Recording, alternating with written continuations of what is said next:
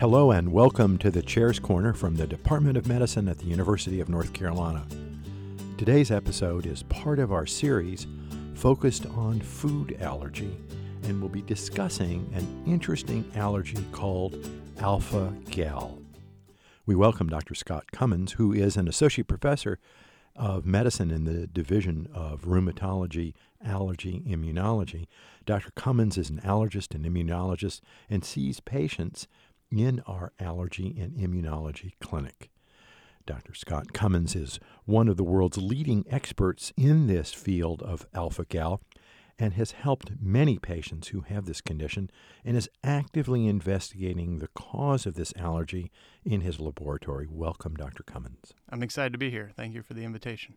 So, what on earth is this word alpha gal and what does that describe? So, alpha gal is a carbohydrate or sugar that has two galactose sugars linked in an alpha 1 3 linkage. Okay, you lost me.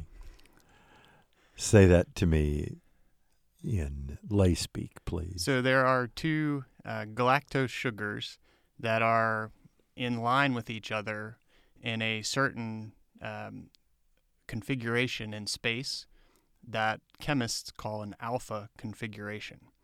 And the technical name is this galactose alpha 1 3 galactose.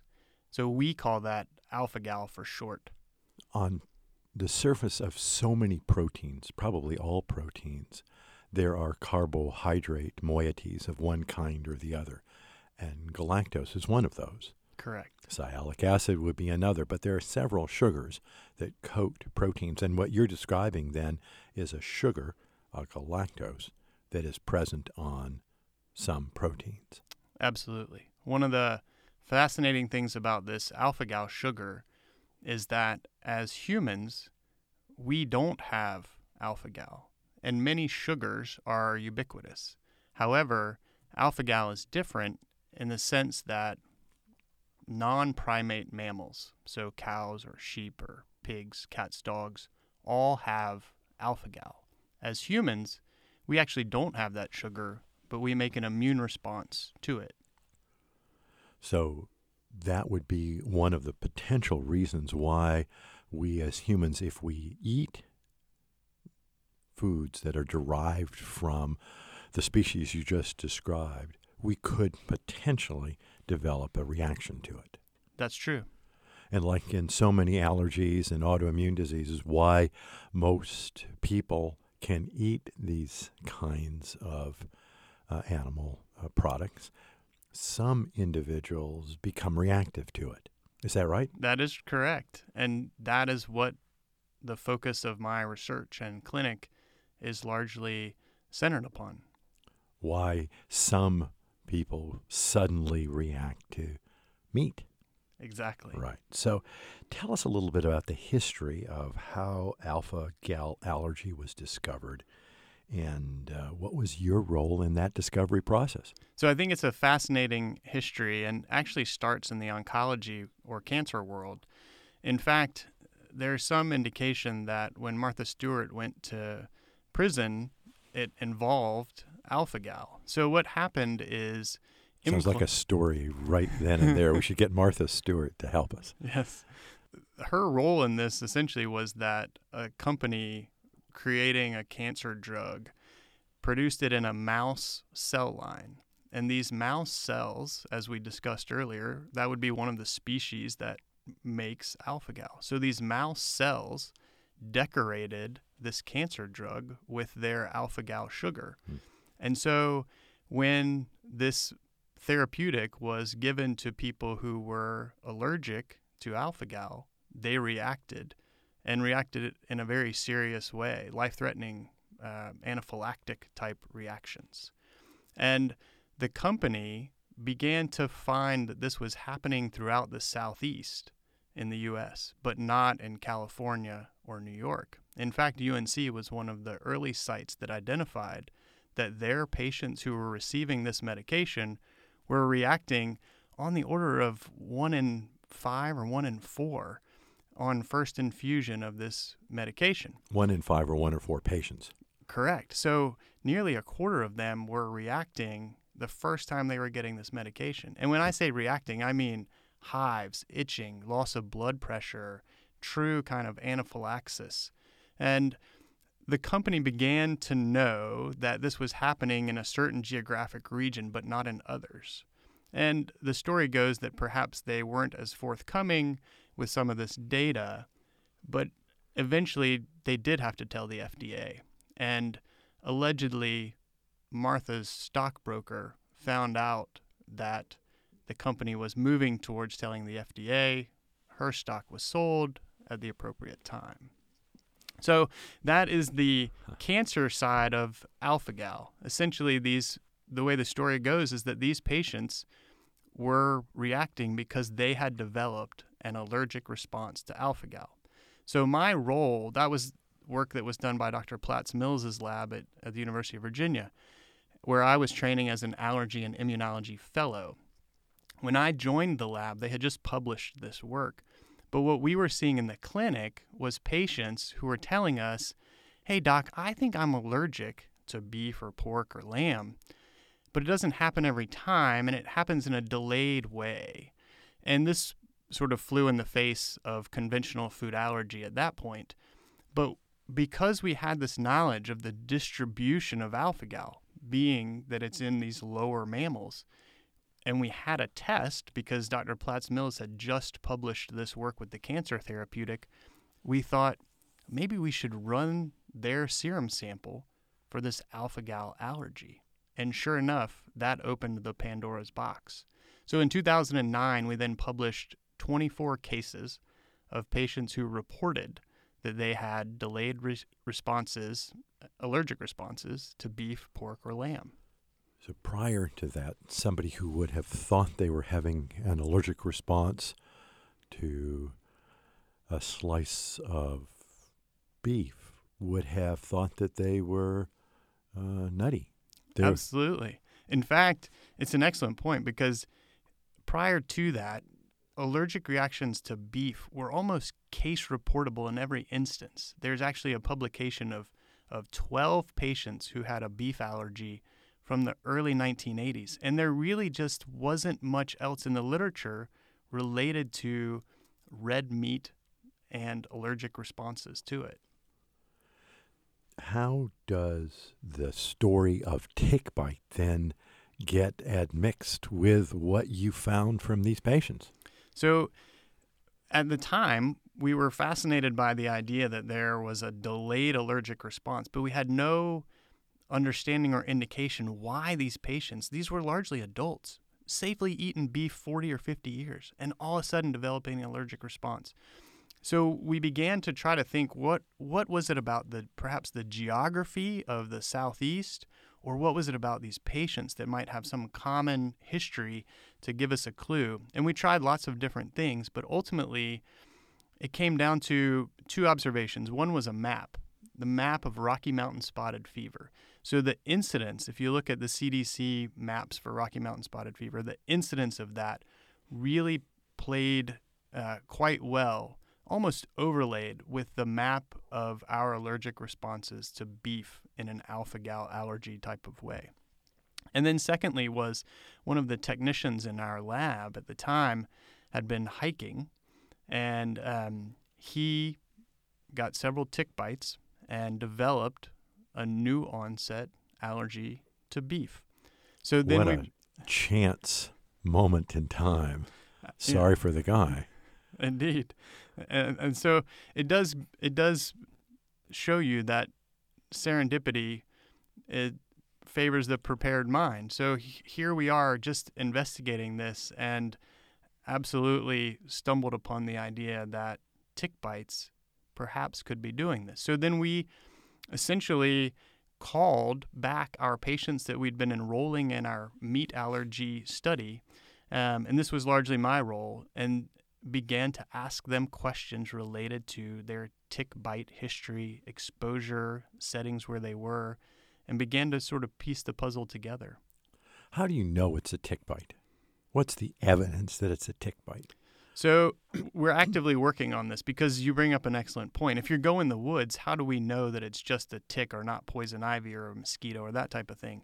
And ultimately, we're we're working on a mouse model where we can inject tick extract into a certain type of mouse, and these mice produce the same allergic response to alpha gal that our patients do. And that so far has been the best indication so, why does a person with alpha gal allergy then experience a reaction several hours after eating red meat instead of like a peanut allergy, which can happen immediately?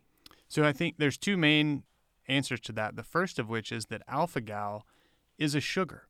And you mentioned peanuts. So much of what we know about allergy in general centers on proteins. So, part of this is we believe that the response to the sugar is in some ways a weaker response than we might see for proteins. And secondly, the most severe reactions that we have seen or heard about happen with fattier forms of meat.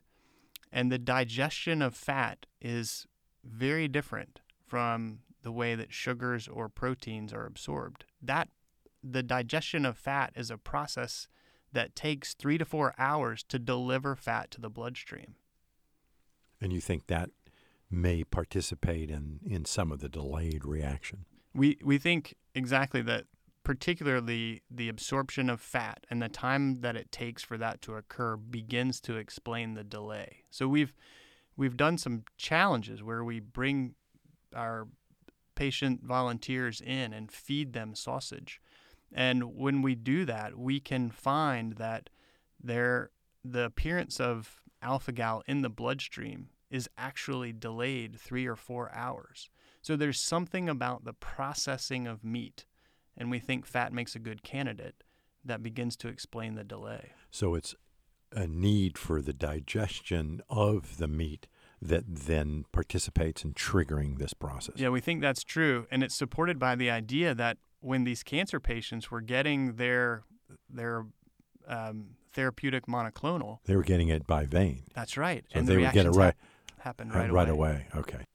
This whole concept of a delayed reaction implies, as you have nicely described, a delay or some sort of uh, alteration in digestion. And in your mind's eye, this is associated with fat absorption. How does that actually work? Walk me through food goes uh, into your mouth, down the esophagus, into the stomach, lots of acid in the stomach. Food starts to digest, goes into the small intestine, gets modified, large intestine, and then out. Where's the problem? Where's the digestion that is slowed up? It must be in a cellular mechanism. I think you're correct that the cellular mechanism is important here. So, when it comes to fat absorption, fat essentially has to be broken down and digested. We think of it almost as a as a trimer. So, three fat molecules, so to speak, are hooked together generally.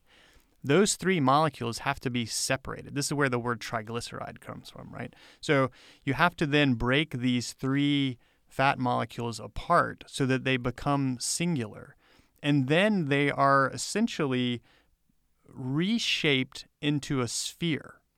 And this sphere then gets pulled across the intestine, for lack of a better way to think about it, and enters into the lymphatics. So these are our immune response, right? Our lymphatics that move our immune cells around for to our lymph nodes. Well, fat as it gets absorbed through the digestive process, actually ends up in the lymphatics that encirculate our intestines. So fat then moves through the lymphatics and ultimately empties into the thoracic duct, which is a lymphatic opening in our neck. So this whole process takes three ish hours and it really fits with the reactions when they're delayed. So that's one explanation. You can imagine there could be other reasons for a delay as well. That's a conjecture. Absolutely. A, but a fun conjecture. What is that process? What is the reaction that patients get three or four hours later? What does it feel like?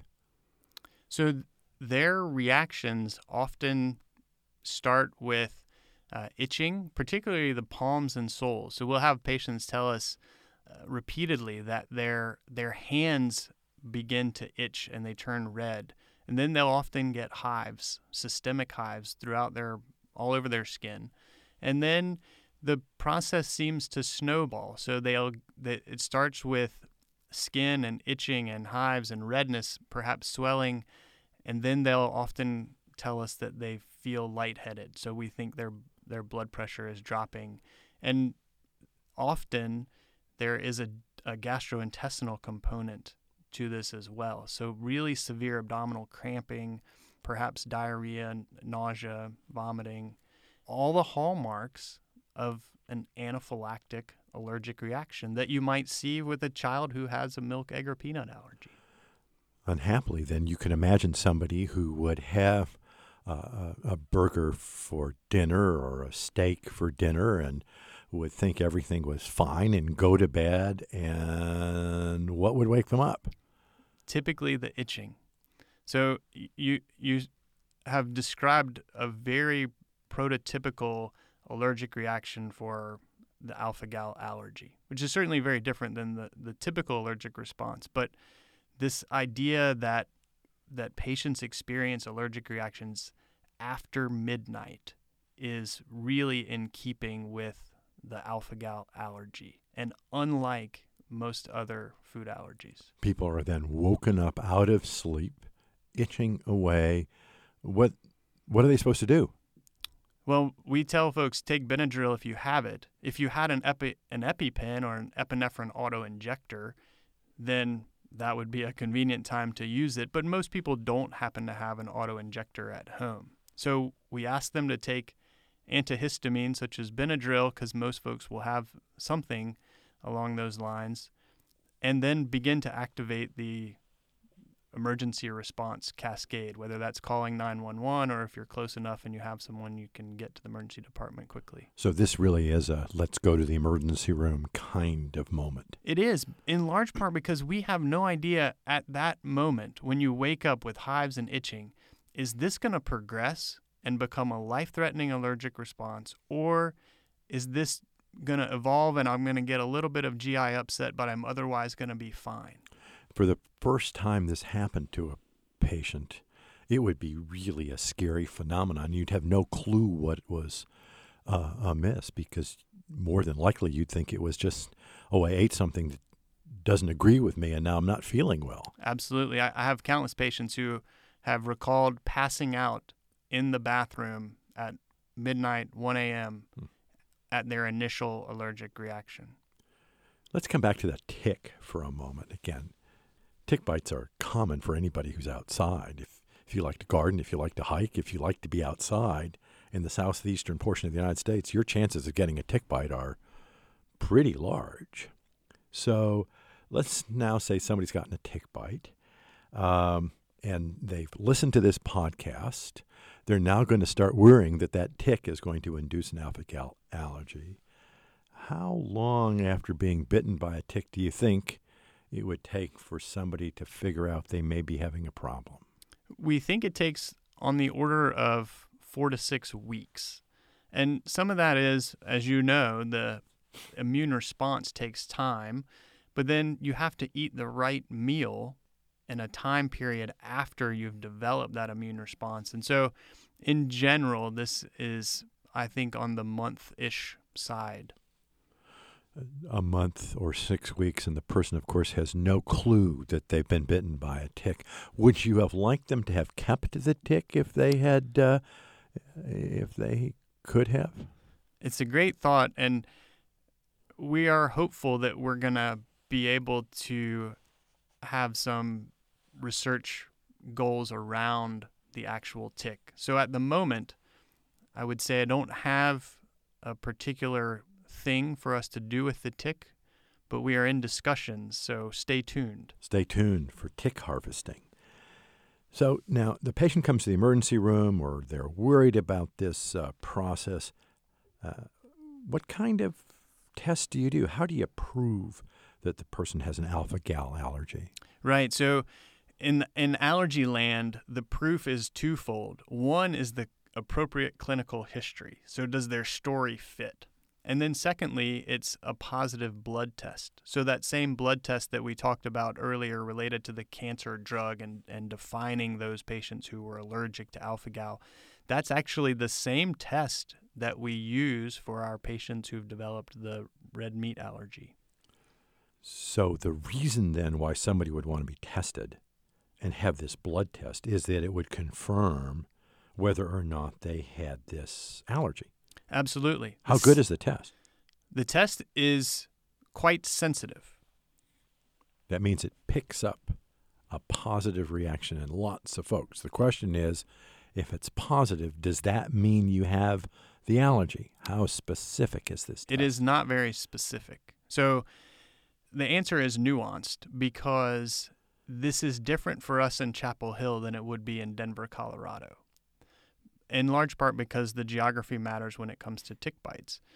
But our our data indicate that the test is not as specific as we want to be, and we are working to try to create a better test. It's an excellent screening test. So that let's, in other words, a positive test should make one think, at least as a patient, that one could have an alpha gal allergy, but it doesn't prove it because, in fact, there are individuals, in other words, who are positive in this test who can eat all the meat they want and have no problems. That's absolutely true. And this is a nuance that we have in allergy land in general. So if we took 100 kids and tested them all for this for peanut allergy, 10 would be positive. Of those 10, one would truly be allergic to peanuts. So we have a similar phenomenon when it comes to the alpha gal test. I think in some ways it's a marker for tick bites um, and perhaps other bites as well, but only a, a small fraction of people who test positive truly develop allergic responses after eating mammalian meat. It is then really the symptoms, the story that a person tells you about the allergy symptoms that are more indicative of the allergy than is the test. Correct. And we don't, and because of that, we don't advocate getting tested just because you've had a tick bite. You could be positive and mean nothing. Absolutely. Now, for those of us who like red meat, especially uh, the males in my family, the idea of no longer being able to eat red meat would be devastating. Can you get desensitized? You at the moment, no. We're working on that. But the good They would news, tell you to work faster. and the good news, however, is that in many cases we don't find this is a lifelong immune response. It seems it to may go away. It may go away. It appears in many patients to be transient. So they have 18, 24 months without red meat. And then we begin to follow their blood test level, which is another reason to actually have the blood test done. And it it tr- typically trends down over time, and when appropriate, we begin to reintroduce red meat. How do you then counsel somebody who has this allergy? What do you tell them to do?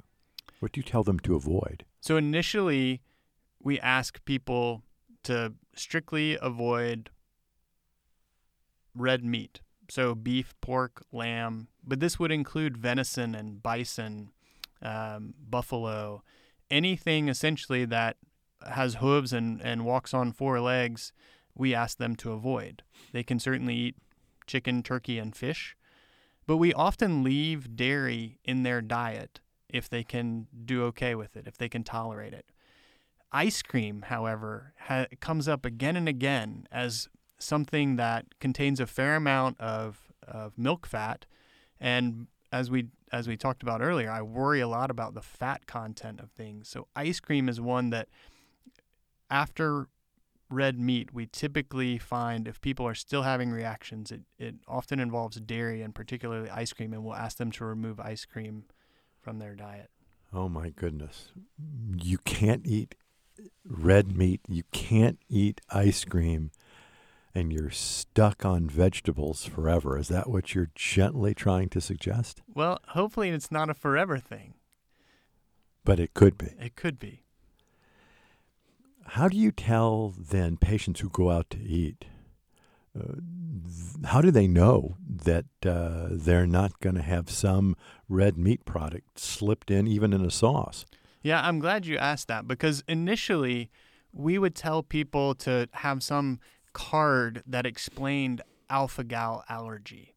And I think that was really unfair to waiters and waitresses because no one really knows much about alpha gal in the restaurant community. So we have changed our advice and we really ask patients to lead with I'm allergic to beef, pork, lamb because chefs and and wait staff understand that. They don't understand. I'm allergic to alpha gal, and the person says, "Yes, sure, thanks." Shockingly, yes.